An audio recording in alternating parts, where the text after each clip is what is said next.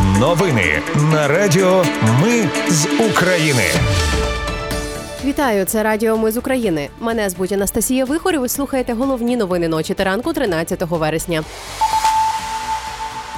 Окупанти вкотре атакували Одещину. Семеро людей постраждали. У Севастополі бавовна пошкоджені два російські судна і підприємство.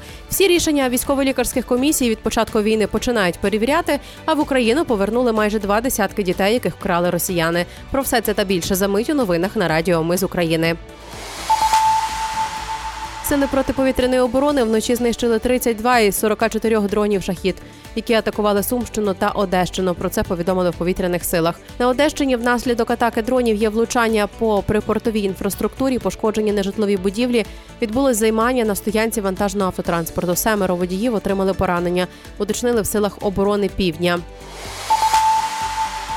Натомість Міноборони Румунії вже почало будувати укриття для цивільних, які живуть поблизу Дунаю і можуть постраждати від дронових атак росіян на портову інфраструктуру України. Укриття облаштовують в районі села Плауру, де знайшли уламки російського шахід.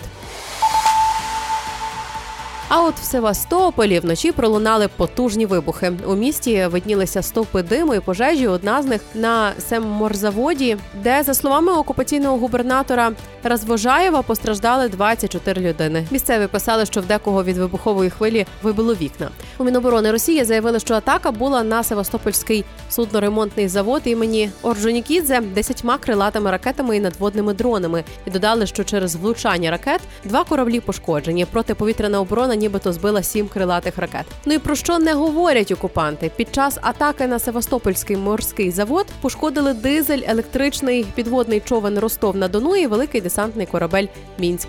Вони стояли в сухому доці на ремонті. Пошкодження корабля та підводного човна підтвердив речник головного управління розвідки України Юсов.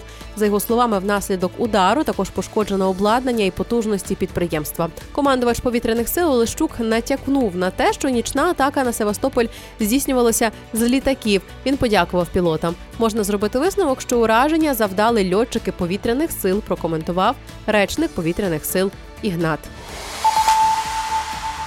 Москва не спить, Москва горить вночі. Також атакували Москву. Там чули вибухи і бачили дим неподалік Останкінської вежі. Ані мер Соб'янін, ані російське міноборони поки що не відреагували на це, адже напевно росіяни зайняті ситуацією у Севастополі. Українські війська мають успіх в районі Роботиного та Кліщіївки на південному фронті. Про це зазначив речник генштабу збройних сил України Андрій Ковальов. На Мелітопольському напрямку сили оборони продовжують наступальну операцію і змушують ворога відходити від займаних позицій. За рік використання іранських дронів росіяни випустили по Україні понад дві тисячі ударних безпілотників. Перші шахід сили оборони збили 13 вересня минулого року. Сумарна вартість цих дронів варіюється від 40 до 100 мільйонів доларів. Повідомили в Страткомі збройних сил України. Володимир Зеленський підписав указ про перевірку всіх рішень військово-лікарських комісій, які були ухвалені з початку повномасштабної війни. Якщо виявлять факти необґрунтованого прийняття таких рішень, їх мають переглянути і в разі потреби поінформувати правоохоронні органи.